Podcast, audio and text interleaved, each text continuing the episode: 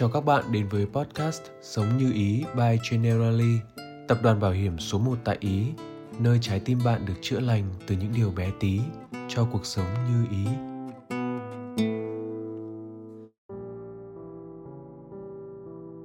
Giáng sinh năm ấy, trời phủ đầy những bông tuyết rơi.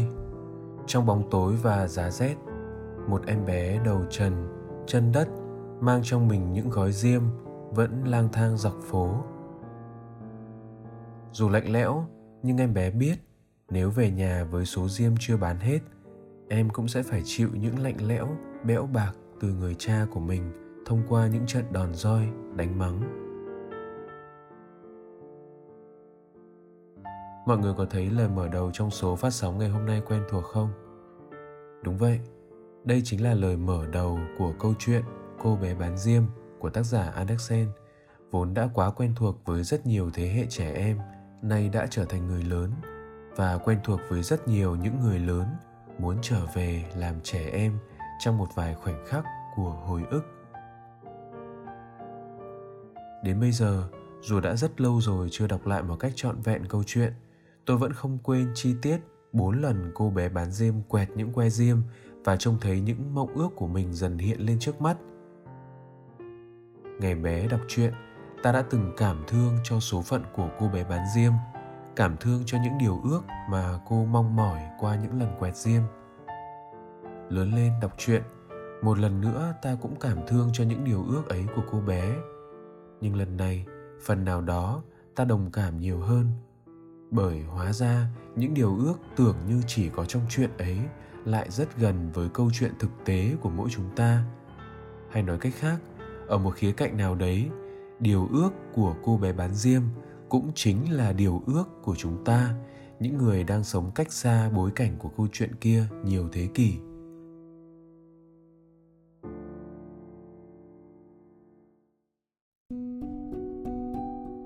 Que diêm thứ nhất được quẹt lên, cô bé nhìn thấy lò sưởi.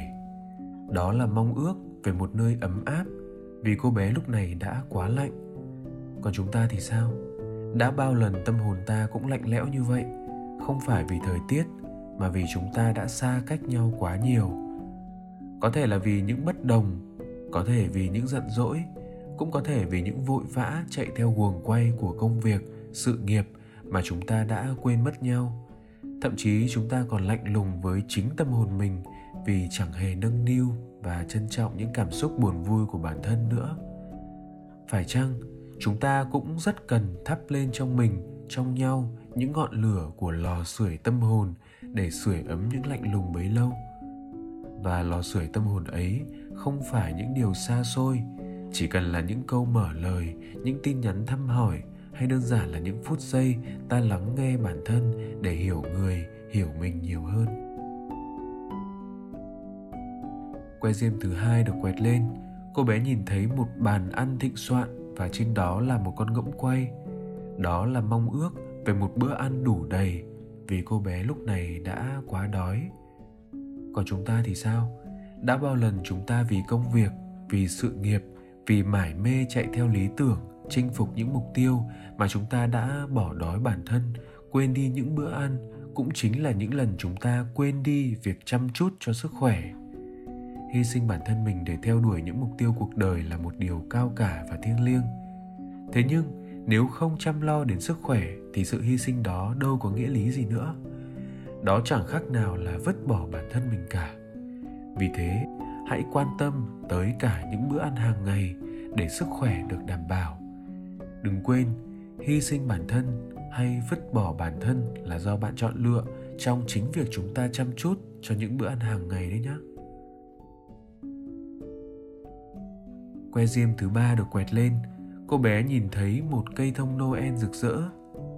Đó là mong ước được tận hưởng những điều đẹp đẽ của cuộc sống. Còn chúng ta thì sao? Bao lâu rồi ta chưa tận mắt ngắm nhìn những điều đẹp đẽ và diệu kỳ của thế giới này?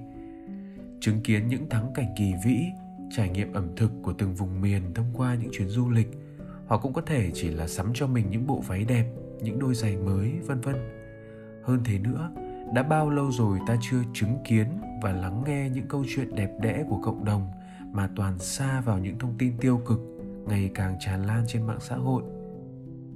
Kiếm tìm một cây thông noel rực rỡ đâu phải chỉ là câu chuyện của riêng mỗi mùa giáng sinh, mà đó còn là ước nguyện kiếm tìm những cây đời mang lại nguồn sống tích cực cho chúng ta trong mọi khoảnh khắc. Và que diêm thứ tư được quẹt lên cô bé nhìn thấy người bà của mình trở về. Đó là mong ước được sum vầy với những người thân yêu. Ngẫm lại mới thấy, đó cũng là những ước mong của chính chúng ta. Lâu lắm rồi chúng ta chẳng được ăn một bữa cơm với đầy đủ thành viên trong gia đình. Những cuộc gọi rất vội, chẳng đủ níu lấy một lời hỏi thăm bố mẹ. Những chuyến công tác đến những vùng đất mới khiến con đường trở về nhà ngày càng xa hơn. Những người trưởng thành ở thực tại ơi cần bao nhiêu que diêm mới khiến điều ước trở về với gia đình trở thành sự thực.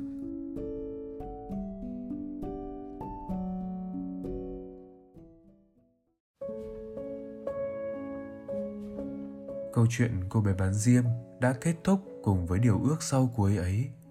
Cô bé theo bà đến với vùng đất của niềm hạnh phúc, nơi mà cô chẳng còn phải nghe những lời của mắng, gặp những sự lãnh đạm, sống với những sự ấm áp cô xứng đáng nhận được hành trình mà cô bé bán diêm đã đi qua có thể đã lấy đi giọt nước mắt của rất nhiều thế hệ người đọc. Nhưng ngẫm lại, có lẽ chúng ta cũng nên mỉm cười, bởi đó cũng là hành trình cô bé đi tìm hạnh phúc của riêng mình và đã thành công. Hành trình của chúng ta ngày hôm nay cũng là hành trình đi tìm những hạnh phúc như vậy.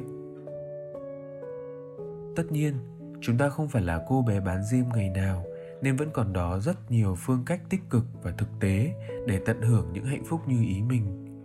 Chẳng cần những que diêm của sự hy vọng, chúng ta hãy thắp lên chính những ngọn lửa hạnh phúc của tâm hồn thông qua những hành động dù nhỏ bé nhưng đầy thiết thực. Đó là sống chân thành và thực thà với người, với ta, quan tâm đến sức khỏe của bản thân nhiều hơn, kiếm tìm và thưởng đãi chính mình thông qua những phút giây thư giãn sau những giờ làm việc căng thẳng và dành nhiều thời gian hơn nữa để sum vầy với gia đình cùng những người thân yêu.